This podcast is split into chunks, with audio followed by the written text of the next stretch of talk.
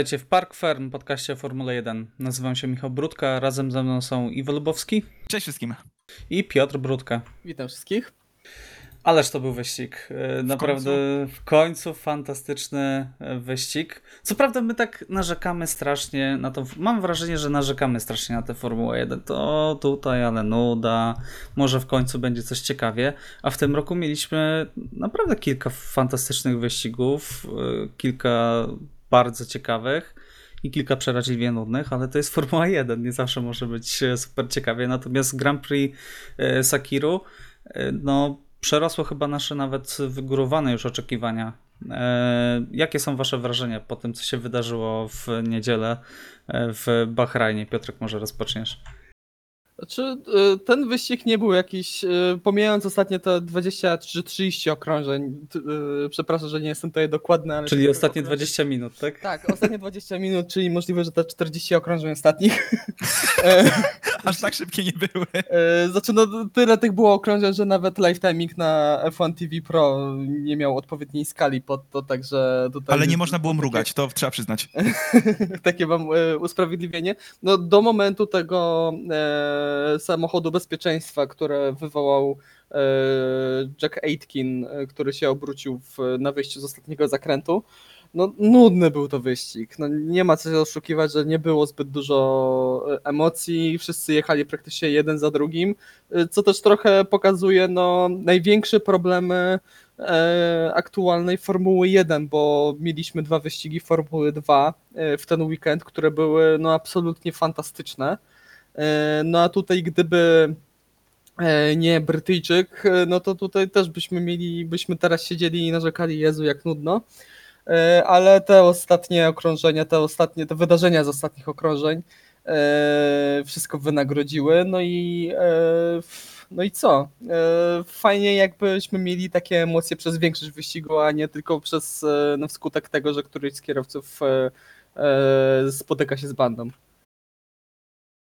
No dobrze, Iwo, mam wrażenie, że Ty jesteś trochę bardziej entuzjastycznie nastawiony do tego wyścigu, ja także oddaję Ci głos. e, że jak oglądamy, jak nie oglądamy wyścigów wspólnie, to mamy, można powiedzieć, bardziej rozróżnione zdania. Ja byłem strasznie zafascynowany tym wyścigiem od samego początku do samego końca. Owszem, były te momenty, kiedy wszyscy jechali, można powiedzieć, no, nazwijmy to gęsiego, prawda, jechali jeden za drugim, aczkolwiek no cały czas coś się działo. E, Cały czas coś się działo w połowie stawki. E, Ja byłem, myślę, że jak wiele osób, które nigdy wcześniej Mercedesowi nie kibicowało, byłem przejęty kibicowaniem Mercedesowi, konkretnie Mercedesowi George'a Russella. Jednak wskoczyłem w ten hype train tak zwany i, i faktycznie e, kibicowałem mu, autentycznie mu kibicowałem. Pod koniec wyścigu nie wiedziałem, komu kibicuję bardziej, czy Perezowi, czy, czy, czy faktycznie Russellowi. E, I tak, ostatnie 20 minut e, no sprawiły, to był taki kosmiczny roller coaster, e, to była taka gonitwa, e, no oczywiście do tego niefortunnego przebicia opony, no ale tutaj o tym jeszcze będziemy na, na, na pewno rozmawiać. E, dla mnie to jest na pewno czołówka najlepszych wyścigów tego sezonu. E, Jest na którymś miejscu podium. Myślę, że po obejrzeniu kolejnego wyścigu gdzieś tam będę mógł ostatecznie zadecydować, który wyścig jeszcze na nim stanie. Aczkolwiek nie liczę, że to będzie Abu Zabi, szczerze mówiąc. E, ale bawiłem się świetnie. Naprawdę od samego początku do samego końca i no, oby takich wyścigów było jak najwięcej. Znaczy, Pod kątem, trzeba... pod, kątem, pod kątem, może powiedzieć inaczej, pod kątem wrażeń, pod kątem jakiegoś takiego emocjonalnego podejścia do wyścigu, bo zgadzam się też z Piotrkiem z tym, że tak, duża część wyścigu polegała na tym, że jeden jechał za drugim i tam niespecjalnie dużo się działo, ale no zwracaliśmy teraz uwagę na coś innego, prawda? Działo się coś ciekawego, był inny kierowca i no to już było coś. Nie było Luisa, Ale to tak. już było coś.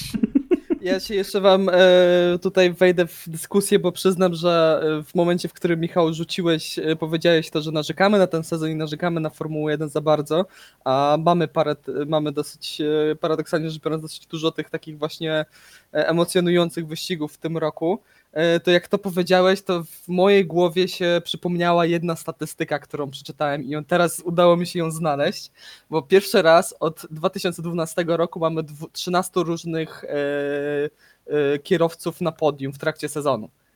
To Tak, i to jest wyrównanie rekordu. Tak, z XXI wieku przynajmniej. Tak, bo rekord wsz- wszechczasów to jest 82 rok, jeżeli dobrze pamiętam, i tam było 18 różnych kierowców na podium.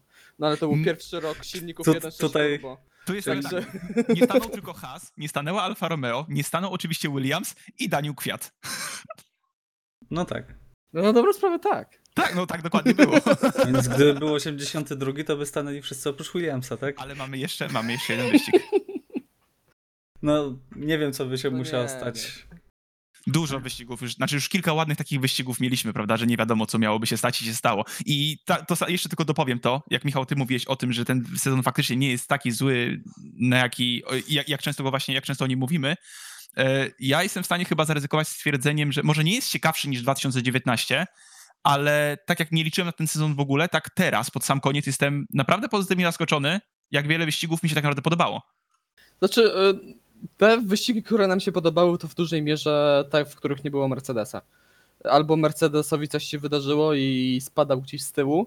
y, I narzekamy na ten, y, na ten sezon głównie dlatego, że to jest praktycznie dominacja Louisa Hamiltona i to, to nam się nie podoba i dlatego podchodzimy do tego sezonu tak, jak podchodzimy.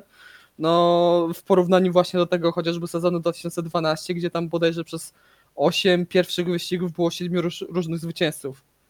Także Okej, e, natomiast no, 2012 to jest inna historia No tak, zupełnie, tak, bo wtedy mieliśmy to zamieszanie z oponami Pirelli, tak? W skrócie. Którym...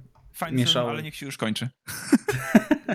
Nie no, chciałem, chciałem powiedzieć, że y, ten sezon jest dziwny, jak cały d- 2020 rok, tak? Y, z jednej strony mamy kilka naprawdę świetnych wyścigów, które zapamiętamy na lata, a z drugiej strony nie mieliśmy żadnej w ogóle y, szansy na walkę między Mercedesem a innymi zespołami. To wiedzieliśmy już po pierwszym weekendzie, na dobrą sprawę. Więc y, biorąc pod uwagę, jakie były nastroje po tych dwóch y, Grand Prix y, na Red Bull Ringu, to naprawdę jestem pod wrażeniem tego, że udało się wycisnąć tyle z tego sezonu i że mieliśmy tylu różnych kierowców na podium. Piotr, chciałeś coś powiedzieć w, w trakcie mojej wypowiedzi. e, chciałem powiedzieć, że ten sezon Formuły 1 zapamiętamy, możemy zapamiętać z wielu różnych rzeczy, ale na pewno nie z walki o mistrzostwo. E, I to jest największy zarzut pod kątem tego sezonu właśnie. No dobrze, ale nie rozgadujmy się na temat y, tego sezonu, bo na to przyjdzie czas po Abu Zabi. Wróćmy do tego, co się działo w niedzielę. Sergio Perez. Niesamowita historia. Kierowca, który najdłużej w historii, to zdecydowanie najdłużej w historii, y, czekał y, na swoje pierwsze zwycięstwo, bo to, o ile mnie pamięć nie mieli, 190 Grand Prix czekał, y, kiedy drugi w tym zestawieniu kierowca, przyznam się, że nie pamiętam kto, niestety, miał tych wyścigów na koncie 136. Także jest no, różnica na dzisiejsze standardy no, trzech sezonów, tak? E, Licząc, że mam mniej więcej te 20, e, 20 wyścigów w jednym sezonie. E, I ten wielki zwycięzca, który po pierwszym okrążeniu był na 18 miejscu, który dostał takie uderzenie od Leclerca, e, że ja byłem święcie przekonany po pierwszym okrążeniu, zagapiłem się i myślałem, że go w ogóle już w wyścigu nie ma. I byłem zdziwiony, że jedzie dalej. On e, nagle wygrywa ten wyścig. E, A nadal nie ma fotela na przyszły rok i wygląda na to, że tego fotela nie będzie miał. E, Jak skomentujecie tutaj Sergio Pereza, wobec którego byliśmy mocno krytyczni w e, sporej części tego sezonu, jednak końcówkę ma fantastyczną. Znaczy, to właśnie przypomina mi się, jak rozmawialiśmy wiele razy, porównując Pereza i Strola, gdzie no Strola jeszcze z poprzednich sezonów kojarzyliśmy jako kierowcę faktycznie no średniego, bo nie za wiele pokazywał, oprócz jakichś tam pojedynczych prawda, sytuacji. W tym sezonie prezentował się dobrze do momentu. Do momentu, aż przestał gdzieś tam faktycznie wysoko punktować.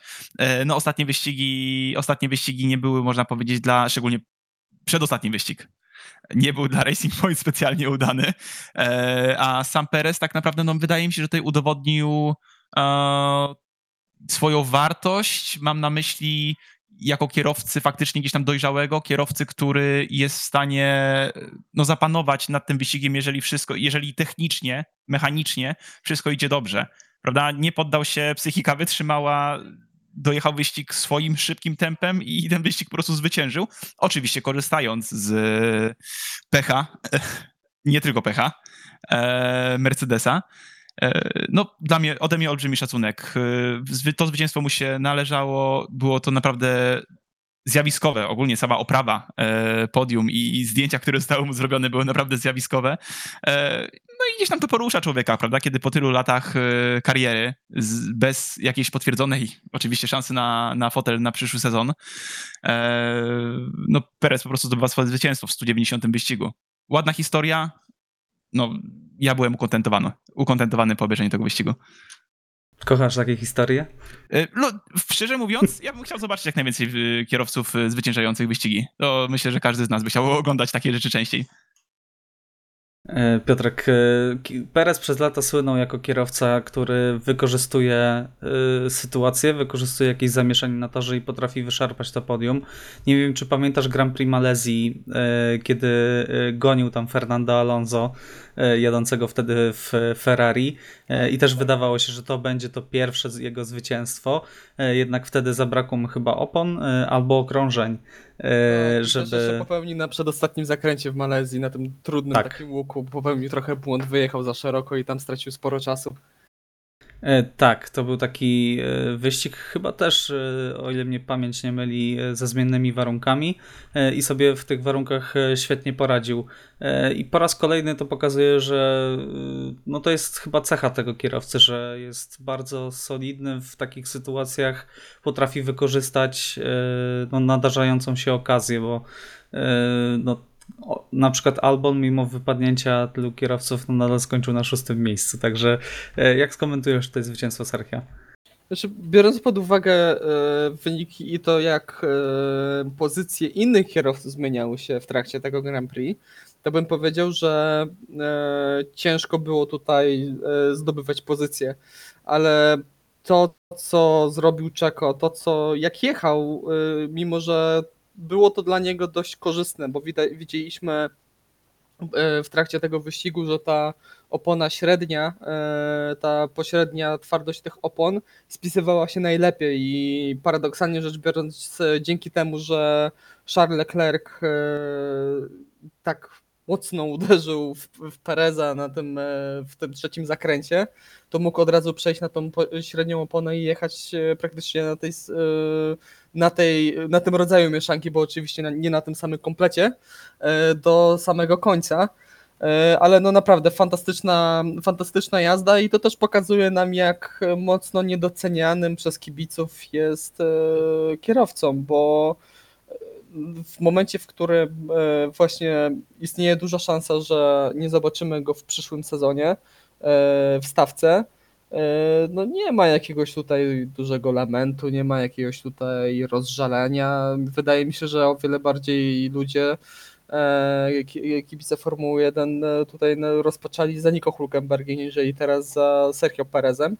E, ale naprawdę czapki z głów i szkoda, szkoda, bo ja naprawdę zawsze zaceniłem bardzo, bardzo uważałem, że to jest naprawdę świetny kierowca, e, który nie zawsze, e, nie zawsze ma swoje fantastyczne Grand Prix, czasem zdarza mu się zrobić jakieś głupstwo na torze, czasem zdarza mu się pojechać gorzej, poniżej oczekiwań, ale to widać było, że to był jego dzień. I kiedy jest jego dzień, to jest naprawdę jednym z najlepszych, jak nie najlepszy w stawce. No oj, najlepsze w stawce to są bardzo mocne słowa. No, ja od razu, znaczy podczas twojej wypowiedzi, wiesz co mi się przypomniało? E, Grand Prix Singapuru w 2018 roku, kiedy e, to był chyba najbardziej szalony wyścig wykonania Pereza. Tak. Tak, no y, albo mi się też przypomina zeszłoroczny Hockenheim, gdzie mhm. oczywiście były bardzo ciężkie warunki, ale no wyleciał na samym początku z wyścigu i rozbił się o bandę. E, I to był koniec dla niego wtedy, także no tak jak mówię, nie zawsze ma ten swój dzień, czasem traci głowę, ale naprawdę jest kierowcą, który jest zdolny mieć naprawdę bardzo, bardzo wysokie tempo i e, w niedzielę to udowodnił. Okej, okay, to przejdźmy dalej do chyba najgorętszego teraz kierowcy w Formule 1, który zastanawialiśmy się tydzień temu, jak sobie poradzi i chyba przerósł praktycznie wszystkie oczekiwania. E, oczywiście mowa tutaj o George'u e, Russellu, który prawie zdobył pole position, zabrakło mu, no minimalnie tam przegrał z Walterim Bottasem bodajże 26 tysięcznych.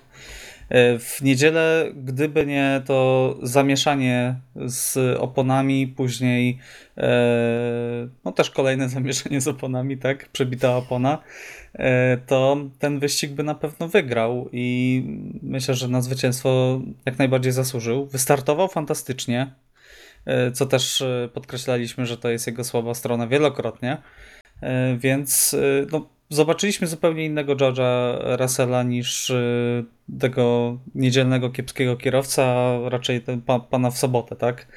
E, więc jak skomentujecie tutaj e, e, występ George'a Russella?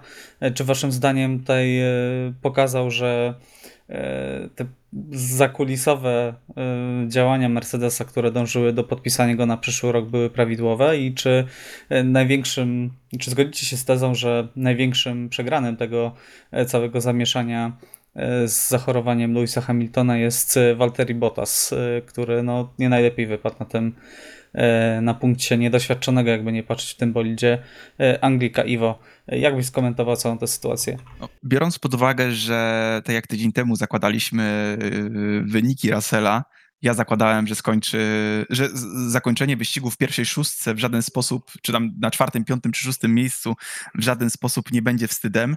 Tak, no niestety się zawiodł. No dobra, żartuję oczywiście. Mieliśmy George'a Russella, no tak. który jechał dwukrotnie po zwycięstwo, można powiedzieć, w tym wyścigu, bo za drugim razem, zanim doszło do przebicia opony, no mogliśmy spodziewać się przynajmniej ciekawego y, starcia z Sergio Perezem. I jakby, no to była, naj, to była właśnie ta chyba najbardziej emocjonująca część wyścigu, o której Piotrek mówił, prawda, ostatnie 20 minut, e, oczywiście przed pęknięciem opony. E, I tak naprawdę to jest coś, na co, na co wyczekiwałem. Fantastyczne kwalifikacje, 26 tysięcznych przed Bottasem, który jest objeżdżony w swoim aucie. E, oczywiście wiemy, że George Russell jeździł wcześniej w Mercedesie, no ale umówmy się, Walteri Bottas jeździł w tym samochodzie przez cały sezon, w tym konkretnie modelu. Dokładnie. Eee, co więcej, świetny start. Eee, naprawdę odważny uważam manewr wyprzedzania, biorąc pod uwagę, gdzie on się odbywał i przeciwko komu się on odbywał. Prawda, mówimy tam o drugim sektorze na Walterim Bottasie. Oczywiście na innych mieszankach nie zmienia to dalej faktu, bo to, co mnie najbardziej cieszy, nie było chyba żadnych y, decyzji strategicznych zespołu, aby unikać walki Czyli tak naprawdę poszli all-in, nie walcząc, na, nie walcząc na zwycięstwo. Tu się bardzo pozytywnie zaskoczyłem. E, znaczy, inaczej. No walczyli w jakimś momencie, prawda? Znaczy, ja się, być... nie, ja się nie zgodzę okay. z tym jednym, że nie rozumiem, czemu Walteriego Bottasa przytrzymali te 3-4 okrążenia e, po zjeździe George'a Russella. Mhm. Tak, to, to, kiedy to różnica pomiędzy nimi była bodajże 2,5 sekundy, przytrzymali Walteriego na, e, na tych starych oponach, wyjechał i miał 8 sekund. Racja, Także racja, racja. Tu, tu, tu tutaj Widać było faktycznie, jak Russell po prostu gigantyczne e, ilości czasu odrabiał, kiedy, kiedy faktycznie już był po pit stopie. E, także no, faktycznie może w tym momencie chcieli uniknąć walki. E, natomiast ogólnie przerósł moje oczekiwania. Uważam, że zaprezentował się fantastycznie.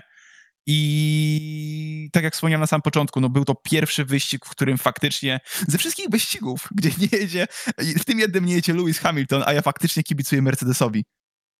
Eee, także, no, czy czarnemu, czy różowemu. to, to powiem szczerze, naprawdę jestem zaskoczony i mam bardzo duży szacunek za to, że udało mu się znaleźć w tym bolidzie w tym weekendzie. W, z takimi wynikami. Okej, okay, no bo gdybyś gratulował mu samego znalezienia się. Nie, oczywiście. wiemy, to prawda, wiesz. wiemy, prawda, w jakim są związku z Russell, Russell z Mercedesem, ale autentycznie no, nie spodziewałem się takiego wyniku ani w kwalifikacjach, ani takiego, a, takiego, taki, takiego tempa wyścigu. No bo wynik to wynik, jakby wszyscy wiemy, co się w wyścigu działo.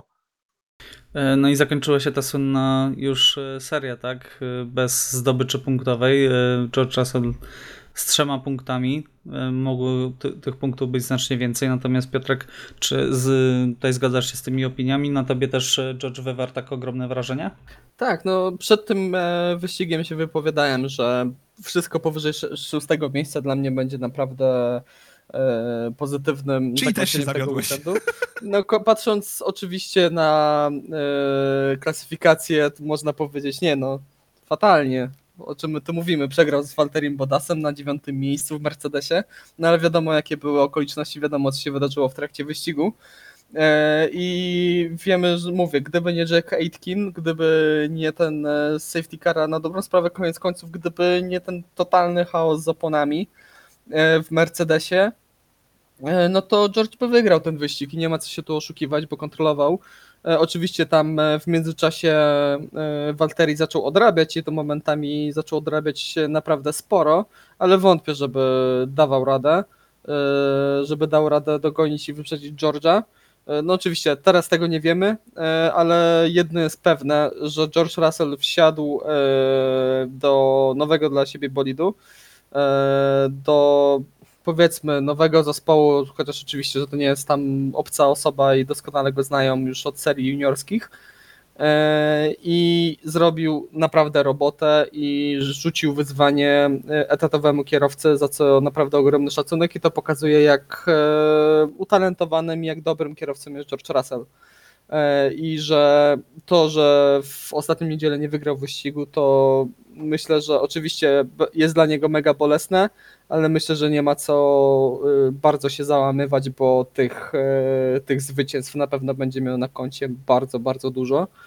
E, A co do jeszcze generalnie e, samego Mercedesa, to i George Russell i w sumie Nico Hulkenberg wcześniej, bo wiemy, że w Racing Point, ale no wiadomo, że te konstrukcje są dość podobne w dziwny sposób, niewytłumaczalny przez nikogo. Dość podobne to jest, to brzmi jak tłumaczenie na komisji sędziowskiej FIA, wiesz?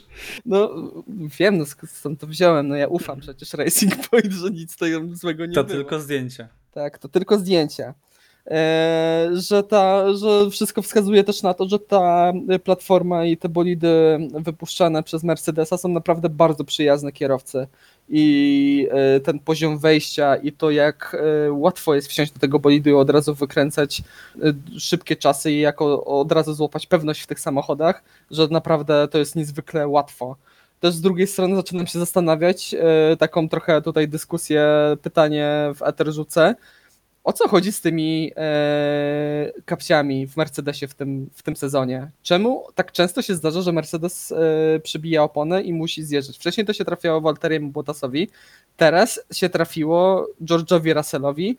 Ja zaczynam się zastanawiać, czy to na pewno jest e, wina jakichś odłamków na torze, bo Sugerujesz, że system DAS y, tutaj powoduje, że występują jakieś dodatkowe... Znaczy nie, y, nie brałem tego pod uwagę systemu DAS. Wydaje mi się, że po prostu. y, Znaczy, tu to jest moja czysta teoria, nie, nie poparta jakimiś, jakimikolwiek tutaj wypowiedziami, jakimikolwiek tutaj twardymi danymi. Czysto, czysto hipotetycznie to teraz mówię. Zastanawiam się, czy po prostu y, konstrukcja bolidu Mercedesa w momencie, w którym oni muszą naprawdę bardzo mocno cisnąć, bo George cisnął bardzo mocno, a wiadomo, wcześniej Bo- Bo- Bottasowi trafiały się te kapcie, wtedy, kiedy on za wszelką cenę chciał doganiać e, Louisa Hamiltona, między innymi. Czy po prostu ten e, bolid, kiedy jest doprowadzany do granic możliwości na przestrzeni wielu okrążeń, czy po prostu nie wywiera zbyt dużego ciśnienia na oponach, nie wiem. Zastanawiam się, bo to, to, to jest dziwne. Ja sobie nie przypominam, żeby jeden zespół miał tak, tak dużo przebitych opon w trakcie całego sezonu. Okej, no jest to, jest to jakieś spostrzeżenie, natomiast nie mamy absolutnie możliwości No, sprawdzenia tego. Tak, Myślę, bardziej- że, bardziej, myślę, że ten temat się nie- pojawił i to, to na pewno go poruszył, czemu, czemu aż tyle, nie? Znaczy, no ja właśnie się zastanawiam, bo w ogóle dziennikarze też nie zadają tego pytania. W ogóle zespół też się jakoś nie e, ustosunkowuje do, do, do tych incydentów, powiedzmy. E, także jestem ciekawy, e, o co chodzi, tak na dobrą sprawę. Iwo, twoim zdaniem pech? Czy coś w tym jest? Pech, bez przesady. Jakby... Jasne. Do Mercedesy, szczególnie drugi kierowca w tabeli. Yy, to Naczelny odkurzacz, tak? Naczelny odkurzacz, który musi faktycznie troszeczkę bardziej grzać niż, niż Lewis Hamilton. Eee, no, może powodować to, że, że, że te opony bardziej się zużywają. Natomiast no, to jest zbyt bardzo osoby w tym momencie, jeżeli zauważymy, prawda? Lewis Hamilton, przednia lewa, e, George Russell w tym momencie tył to był, więc tutaj jakby ten DAS już odpada nam gdzieś. E, I nie, jest to zbieg okoliczności, umówmy się, no tych kapsi nie było aż tyle tak naprawdę. To jeszcze nie jest aż No tyle tak. przypadków.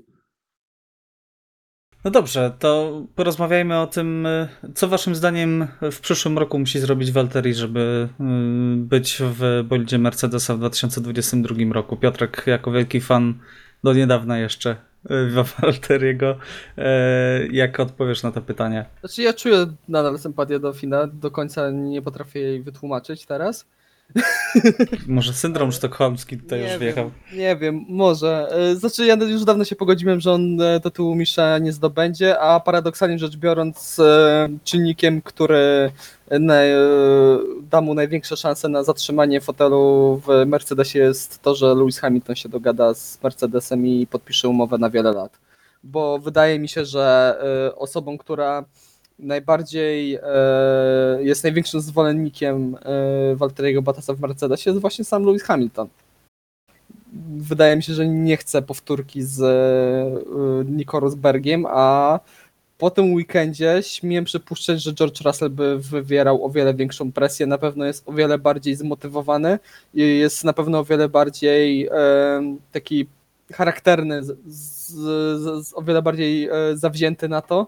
E, No jest Brytyjczykiem. no i też jest Brytyjczykiem, żeby, e, żeby osiągnąć ten sukces. No też tutaj kwestia narodowości też bym trochę mimo wszystko odstawił na bok, bo Finowie z, z reguły też nie są jacyś jakimiś tutaj wielkimi popychadłami, nie, też nie przesadzajmy. To Valtteri do Alfa Romeo z y, Kimim. Nie, nie, nie mówię, że popychadło, tylko chodzi mi bardziej o to, jakie ma wsparcie, że tak powiem, koncernów y, mediowych, tak? No tak, no wiadomo, także, yy, także paradoksalnie rzecz biorąc, biorąc pod uwagę e, to, co zobaczyłem w ten weekend i jak się zapowiada przyszły sezon, czyli kolejny rok dominacji Mercedesa, bardzo bym chciał zobaczyć w przyszłym roku George'a, Russella obok e, Lewisa Hamiltona w Mercedesie, naprawdę. E, No to byłby na pewno pojedynek, który by elektryzował wszystkich, tak? E, Ogromne doświadczenie kontra młodość, tak? Tym bardziej, że yy, dzisiaj rano Valtteri Bottas usunął wszelkie nawiązania do Mercedesa ze swojego Instagrama, także tutaj już Jest do mamy- wzięcia. Znaczy Valtteri, Valtteri ma podpisany kontrakt, a natomiast kontraktu podpisanego nie ma Lewis Hamilton nadal na przyszły rok, oficjalnie przynajmniej.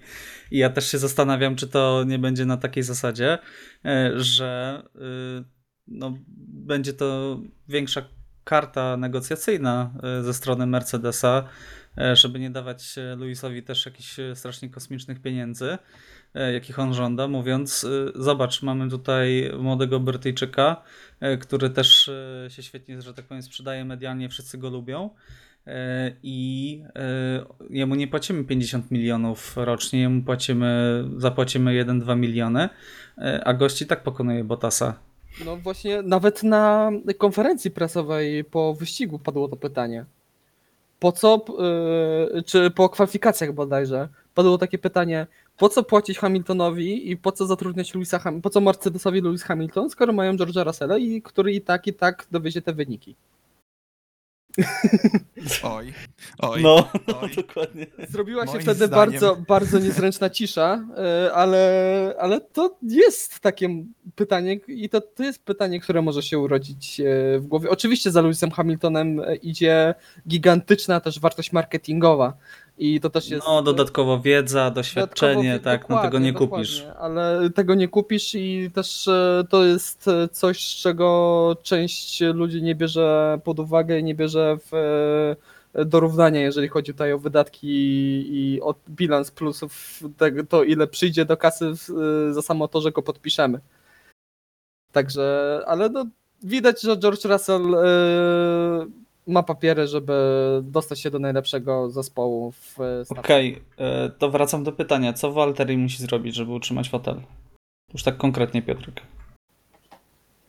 Walteri 3-0. Nie wiem. Nie wiem. No, Podwójne espresso. mówię, y, do momentu, w którym Hamilton będzie w zespole, wydaje mi się, że wtedy Bottas może być w miarę spokojny o fotel, tylko dlatego, że e, Hamilton chce Bottasa obok siebie. A jeżeli Hamilton powie do widzenia, to Mercedes myślę też, że powie do widzenia Bottasowi. Okej, Iwo, jakie jest twoje zdanie? Co Walteri musi zrobić? Też się zgadzasz, że tutaj Hamilton jest takim, nie wiem, jak to nazwać nawet, tarczą obronną Dobrym Walteriego? kolegą. No na pewno czuje się bardziej komfortowo, a o komfort Louisa Hamiltona e, też tutaj chodzi, prawda, aby dowiózł kolejne mistrzostwo dla siebie i dla zespołu.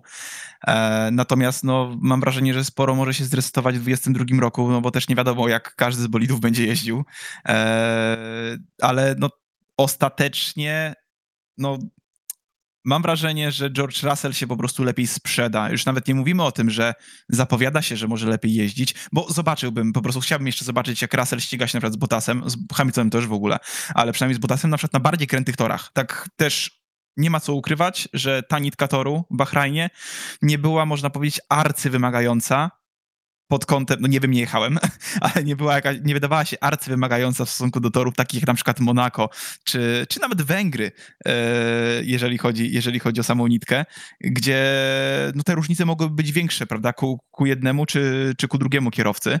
E, I to było, dałoby lepiej, jakiś tam lepszy test wydajności, nazwijmy to w ten sposób, e, ale suma summarum to albo Bottas faktycznie musi się troszeczkę zbliżyć do Luisa, natomiast dalej pozwolić Luisowi wygrywać, ale musi udowodnić, że on jest, byłby w stanie samodzielnie również to mistrzostwo wygrać bez Louisa Hamiltona, a w tym momencie tak naprawdę po piętach depcze mu Verstappen to bardzo mocno. Chociaż nie po tym wyścigu. Niestety w sumie. E, ale suma summarum, bardziej długoterminowo, no George bardziej się sprzeda, więc biorąc pod uwagę też sam zespół i to, że Formuła 1 jest show, prawda, nie tylko rdzennie sportem, e, to no, George ma większe szanse na zdobycie tego fotela w 2022 roku, szczerze mówiąc. Okej, okay, czyli zobaczymy. Jestem ciekaw, jak to, jak to będzie wyglądać, e, ale stawiacie, że yy, Iwo stawia, że bardziej, że George będzie w 2022. Piotrek... Ale nie mówię, że Lewis Hamilton też będzie. No właśnie, bo właśnie Lewis może odejść, wskoczy George i wszyscy są zadowoleni. No niby tak. Znaczy, A na drugi Myślę, że Max. też. Oj Tak. nie, to to by w to nie poszedł. Nie, już to to zbyt dużo stresu miał mając sezon 2016, także już Chociaż, to już się nie chociaż powtórzy. RTL podobno dzisiaj wyszła taka informacja, że e, RTL podał taką informację, że e, Red Bull bardzo bacznie się zaczął Mhm. przyglądać e, George'owi Russellowi, że mają taki niecny plan, żeby go przejąć. I myślę, że to też może się im e, udać, jeżeli George będzie musiał, dajmy na to Mercedes mu powie, no dobra, no weź poczekaj jeszcze dwa lata w tym Williamsie. To, Ani dnia dłużej. to wątpię, to ja bym na jego miejscu bez zastanowienia poszedł do Red Bulla. E, Okej. Najpierw musiałby porozmawiać bardzo szczerze z Gaslym i z Albonem. Dobrze, e, przejdźmy dalej, e, żeby też nie przedłużać e, i nie filozofować tutaj za bardzo. Następny punkt naszego programu to pierwsze podium Okona. Okon to najbardziej pomijany przez nas kierowca środka stawki, głównie dlatego, że przez większość sezonu jeździł przeciętnie. Myślę, że to jest dobre określenie. Dokładnie. Bez fajerwerków, często solidnie, ale no, czegoś wielokrotnie brakowało. Natomiast tutaj udało mu się utrzymać za sobą Lance Strolla. y, Udało mu się dojechać na drugim miejscu i y, Renault zalicza kolejne podium. Y, Jak jeszcze kilka miesięcy temu mówiliśmy, że e, Renault zalicza rozczarowujący początek sezonu, że to nie jest to.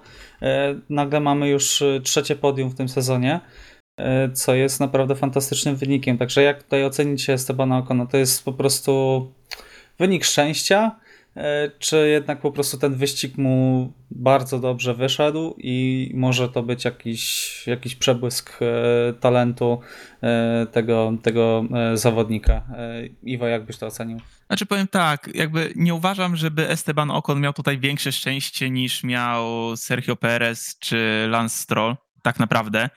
E, ale no, trzeba przyznać, że nie zwracaliśmy na niego uwagi z tego względu, że fakt, no, był w cieniu Daniela Ricciardo i to jest oczywiste, prawda, zdobywcy, dwukro, dwu, dwukrotnego zdobywcy podium w tym sezonie. E, no wcześniejsze najlepsze wyniki Estebana Ocona to była raz piąta i raz szósta pozycja i to jeszcze w pierwszej, w pierwszej połowie sezonu, więc y, no i dużo pecha, prawda? Ile? Cztery chyba? Cztery awarie, czy inne sytuacje kończące wyścig? No, nie było na co zwracać specjalnie uwagi. Dla mnie Esteban Ocon w tym sezonie jest kimś takim, kim Gasly był dla mnie w sezonie 2018, co chyba już kilkukrotnie wspominałem, prawda? Był takim dla mnie kierowcą nijakim, mimo że rok temu gdzieś tam, mm, czy kibico, może nie tyle kibicowałem, co gdzieś tam liczyłem, że mimo wszystko się pojawi, bo, bo jednak gdzieś tam się czasami prezentował. Eee, ale kolejny raz, jakby ten sam argument, co przy zwycięstwie Pereza. E, chcę oglądać nowe osoby na podium i no mimo wszystko, no gdyby nie pojechał solidnie tego wyścigu, gdyby się nie bronił i nie atakował w tym wyścigu, to tak naprawdę no, tego podium by nie miał. E, natomiast co, no strategicznie jak najbardziej sensownie e, potrafił zadbać o opony. Safety cary też na pewno mu pomogły, trochę szczęścia było, ale umówmy się, no inaczej. Widziałbym innych kierowców, którzy trochę bardziej w cudzysłowie zasłużyli na to podium, ale no, pojechał po swoje e, i tutaj bardziej Renault jako Renault udowodniło, że potrafi, że zrobiło przepotężny progres w trakcie tego sezonu. Okej, okay, Piotrek, też sądzisz, że to był mm, dużo szczęścia połączone z solidnością? Myślę, że tak, że tutaj e, szczęście plus e, bardzo dobra strategia ze strony Renault. E, to trzeba im oddać naprawdę ich e, pochwalić tutaj. E, no oczywiście Mercedes im sprezentował to podium w dużej mierze, bo też widać było jak bardzo Esteban Ocon odstawał od Sergio Pereza na tych ostatnich kółkach, jak ta różnica się naprawdę drastycznie, drastycznie powiększyła no, dowiózł to, to trzeba mu oddać, znalazł się w dobrym miejscu, o dobrym czasie, pojechał dobry, bezbłędny wyścig, nie ma co do niego tutaj zarzutów. Nie była to jakaś jazda e, z fajerwerkami, ale też nawet w tym e, swoim pierwszym epizodzie w, e, wtedy to jeszcze było w Force India. Tak, można legalnie Force powiedzieć India. Force India w tym momencie. Jezu, też różowy bolid, już człowiek po prostu się gubi. E, wtedy jeszcze w Force Indy to też te wyniki Estebana Ocona w dużej mierze były takie, że te wyścigi były ok, były solidne, ale tam jakichś e, gigantycznych e, fajerwerków u niego nie było. Oczywiście miał przebłyski, tutaj nie mówię, że tutaj na, cała jego kariera tak wyglądała w, w Force India. Hmm. ale tutaj naprawdę trzeba mu pogratulować. E, nie było to nic, nie była to jakaś, e, nie był to występ, który zapamiętamy, powiem tak. Okej. Okay. E, ciekawy tak? widok, widzieć Pereza i Okona na jednym podium, przypominając Oj, sobie tak, sezon 2018 czy 17 jeszcze, to chyba w 17 w Belgii było skrzydło, w 18 był Singapur i na pewno coś jeszcze, czego nie pamiętam, także... No nie połali do siebie sympatią. Nie Oj, zdecydowanie. Się. E, tak, to był, to był e, dostarczyciel, ten duet dostarczał nam wielu emocji w tamtych sezonach, no to trzeba na pewno przyznać. E, okej, okay. Zbliżamy się do końca, jeżeli chodzi o ten Grand Prix Sakiru. Czy chcecie jeszcze o czymś wspomnieć? Jeszcze porozmawiamy za chwilę o sytuacji w tabeli, na konstruktorów zwłaszcza. Natomiast czy chcielibyście jeszcze kogoś zganić, wyróżnić? Piotrek, Masz kogoś takiego? E, Charlesa Leclerca, chciałbym go bardzo pochwalić za kwalifikację, bo pojechał genialne kółko, naprawdę. Myślałem, że powiesz za wyścig, taki w szoku. Powie. E, bo kwalifikacje pojechał genialne, a w wyścigu znowu nabroił. I to nie jest pierwszy raz w tym sezonie, kiedy Charles Leclerc atakuje strasznie agresywnie e, na początku wyścigu. Druga Austria. E, no dokładnie, druga Austria i tydzień temu było podobnie. Tam Vettel się tak, strasznie, Vettel strasznie, skarżył. strasznie się skarżył na Charlesa Leclerca. E, Charles za to dostał e, pozycję, e, karę przesunięć trzech pozycji na starcie do następnego wyścigu i miejmy nadzieję, że wyciągnie z tego wnioski.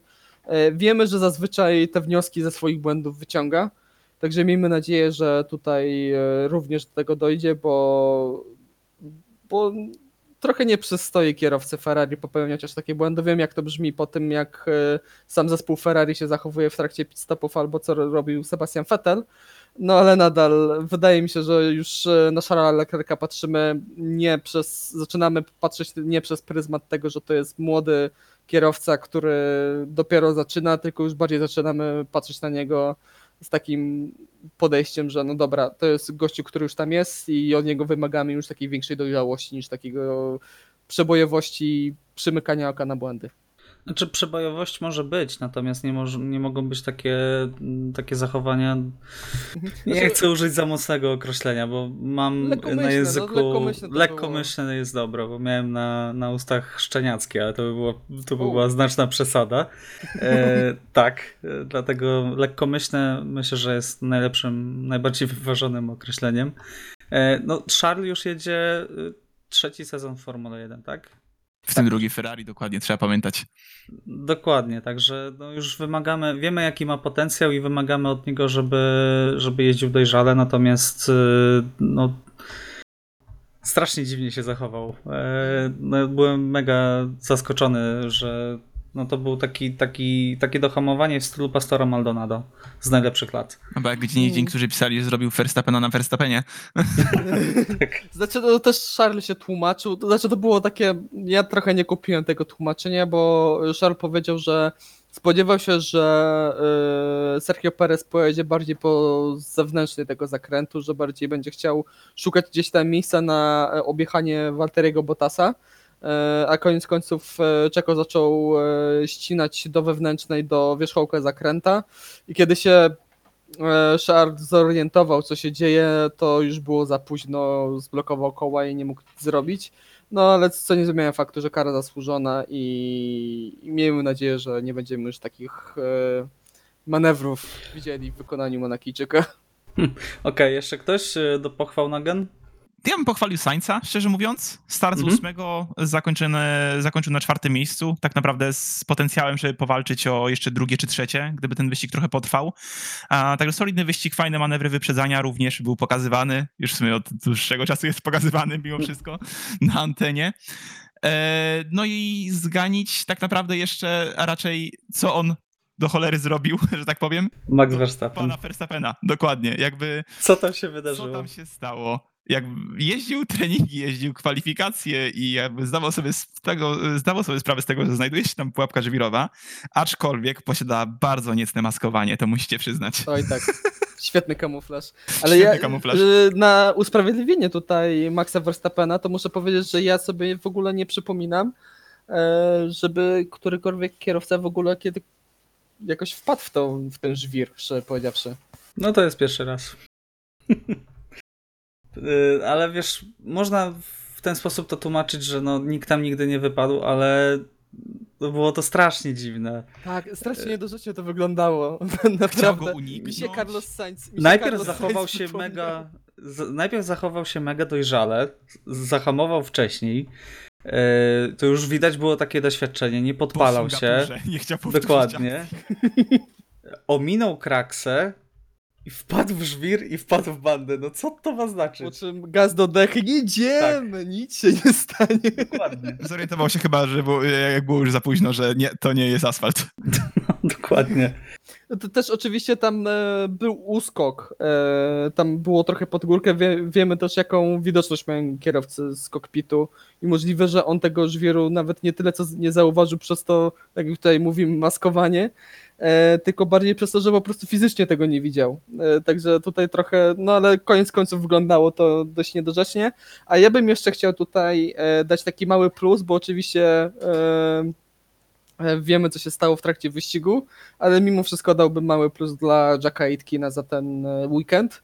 Oczywiście popełnił błąd, urwał przednie skrzydło, ale mimo wszystko myślę, że e, biorąc pod uwagę jakim bolidem jedzie, to e, naprawdę za bardzo nie odstawał od, e, od swojego kolegi, od Nicolasa Latifiego, także myślę, Tak. że tutaj mały plus możemy mu dać, biorąc pod uwagę No jedna dziesiąta tak naprawdę, jak tak teraz patrzę, chyba była straty do Nicolasa Latifiego, co uważam, że jest fajnym Mhm. wynikiem. No, Pietro Fittipaldi miał o wiele większe problemy, biorąc pod uwagę w porównaniu do Kevina Magnusena, także także tutaj plus, plusa mogę postawić, mi się wydaje. E, Ode mnie jeszcze mały plus dla Daniła Kwiata, który też pojechał bardzo solidny wyścig. e, Skończył na siódmym miejscu. Tak, siódme miejsce dokładnie. E, Sam powiedział, że to był najlepszy wyścig, jaki pojechał w tym roku. Co prawda już nie ma żadnych złudzeń, że zostanie na przyszły rok. Tsunoda został potwierdzony w testach młodych kierowców.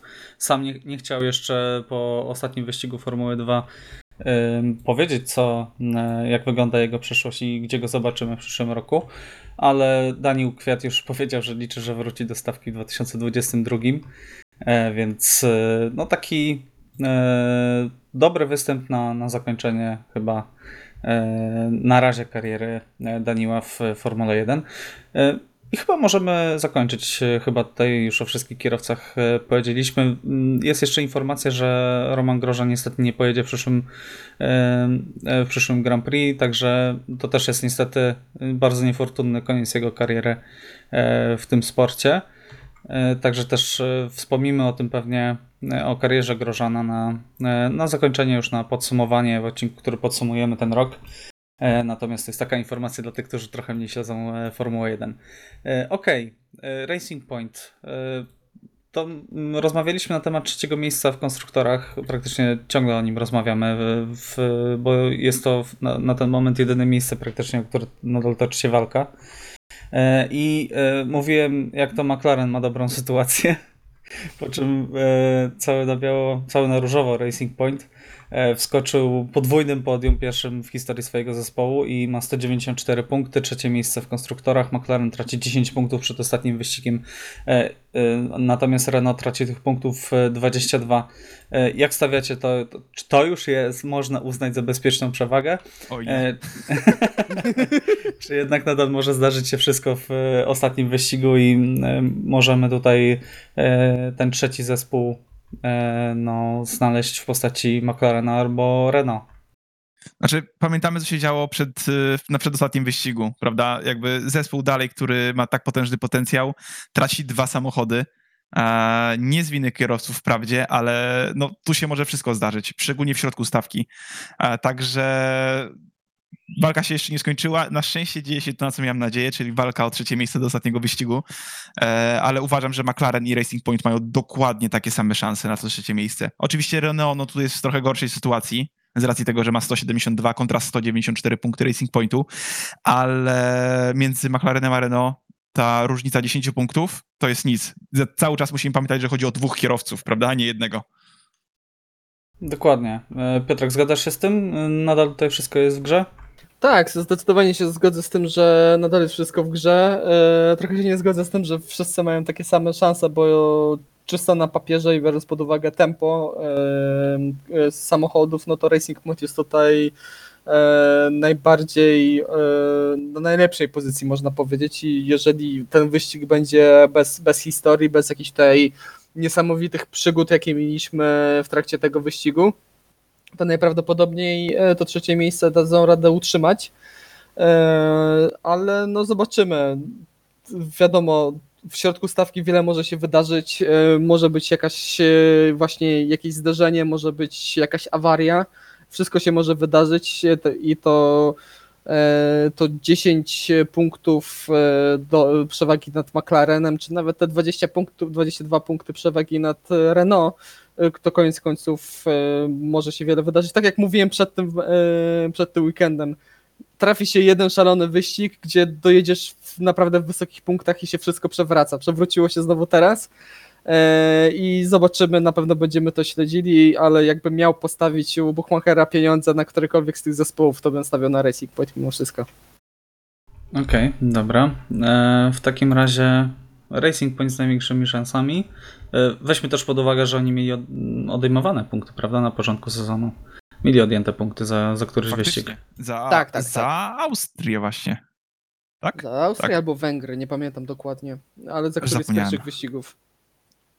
Także ta przewaga byłaby jeszcze większa i ta strata nawet do Red Bulla nie jest taka, taka przerażająca, jakby to wynikało. No, jak jest poniżej 100?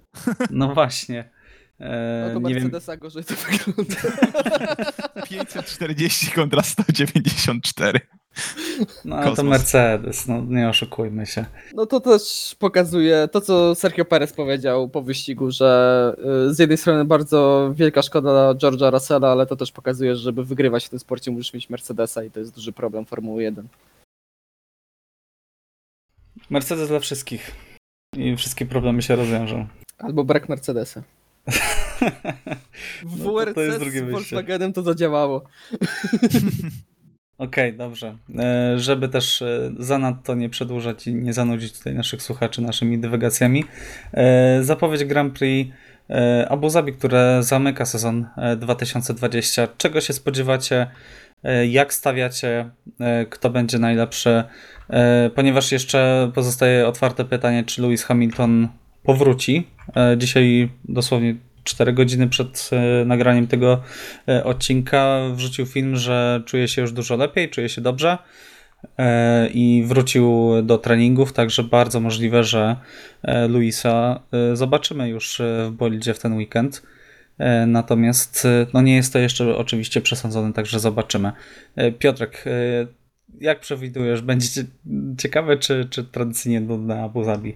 Znaczy najpewniej będzie nudne, zobaczymy, że George Russell będzie w Mercedesie, jeżeli będzie, no to wiadomo, będziemy trochę z większym zainteresowaniem tutaj patrzyli na górę tabeli, jeżeli wr- wróci Lewis Hamilton, to spodziewam się, że znowu będzie dominacja w sobotę i w niedzielę w wykonaniu Brytyjczyka. E, No to jest tor, który za wiele emocji nam przez lata nie dostarczał, a szkoda, bo tak czysto estetycznie to jest naprawdę piękny obiekt, który mi się bardzo szalenie podoba, ale no wyścigi Formuły 1 nie są tam ciekawe niestety, także wielkich oczekiwań nie mam. E, No i zobaczymy. No dominacja Merce- dominacji Mercedesa cią- ciąg dalszy to będzie takie idealne podsumowanie sezonu. Okej, Iwo, zgadzasz się tutaj z opinią Piotrka? Znaczy, no, Abu Zabi jest torem bez, na, bez nazw zakrętów, przynajmniej jakichś tam oficjalnych, więc nie jest to dla mnie równocześnie specjalnie interesujący.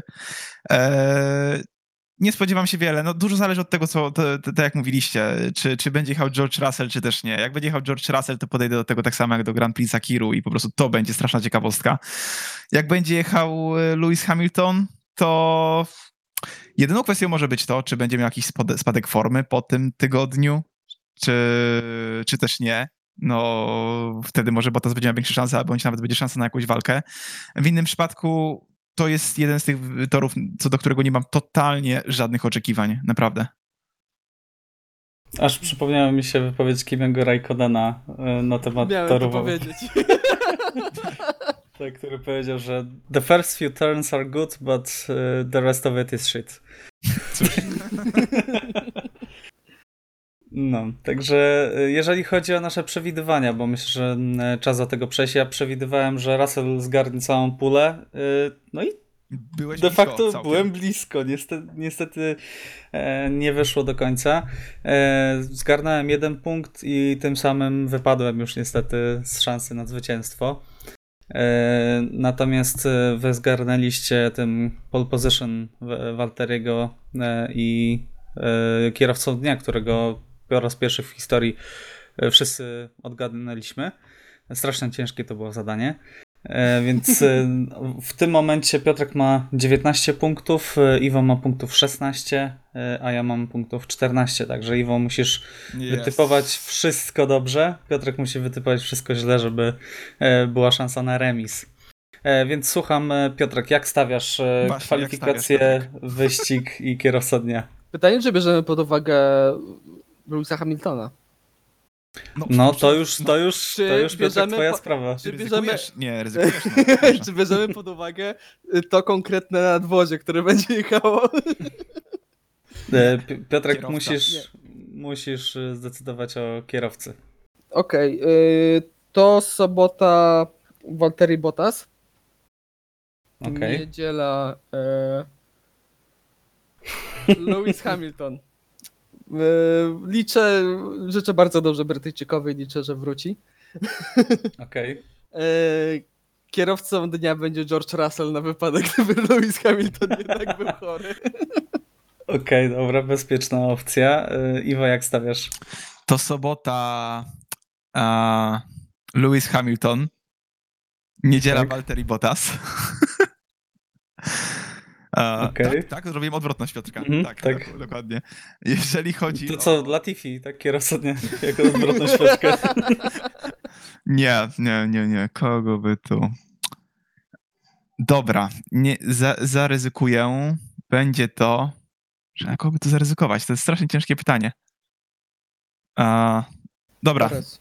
niech stracę a Daniel Ricciardo. Coś się znowu stanie fajnego. E, tak z ciekawości ci Twoje nas powiem. już nie interesują. Wypraszam sobie, mogę jeszcze cię przegonić. E, Patrząc na twoje typy, mam Dobra. całkiem spore szanse. E, Ja stawiam... Hmm. Nie, ja stawiam Hamilton, Hamilton, e, Hamilton. i Ricciardo też. A nie, przepraszam. E, postawię na e, Carlosa Sainza. W zeszłym Jeżeli sezonie chodzi był o- najbezpieczniejszy wybór. Tak, chyba. dokładnie. E, W takim razie dziękuję Wam e, za uwagę. E, Jeszcze nie wiemy, jak rozwiążemy kwestię ostatniego wyścigu i podsumowania. Możliwe, że te odcinki połączymy, jeżeli nie będzie to zbyt pasjonujące widowisko. Natomiast na pewno ten odcinek następny pojawi się jeszcze przed świętami Bożego Narodzenia. Postaramy się jakoś w przerwie tutaj przed przygotowaniami e, coś nagrać dla Was. Także dziękuję Wam za uwagę. E, O Grand Prix Sakiru rozmawiali Piotr Brudka, Dziękuję bardzo. Iwo Lubowski Cześć, do usłyszenia. i Michał Brudka. Trzymajcie się, cześć.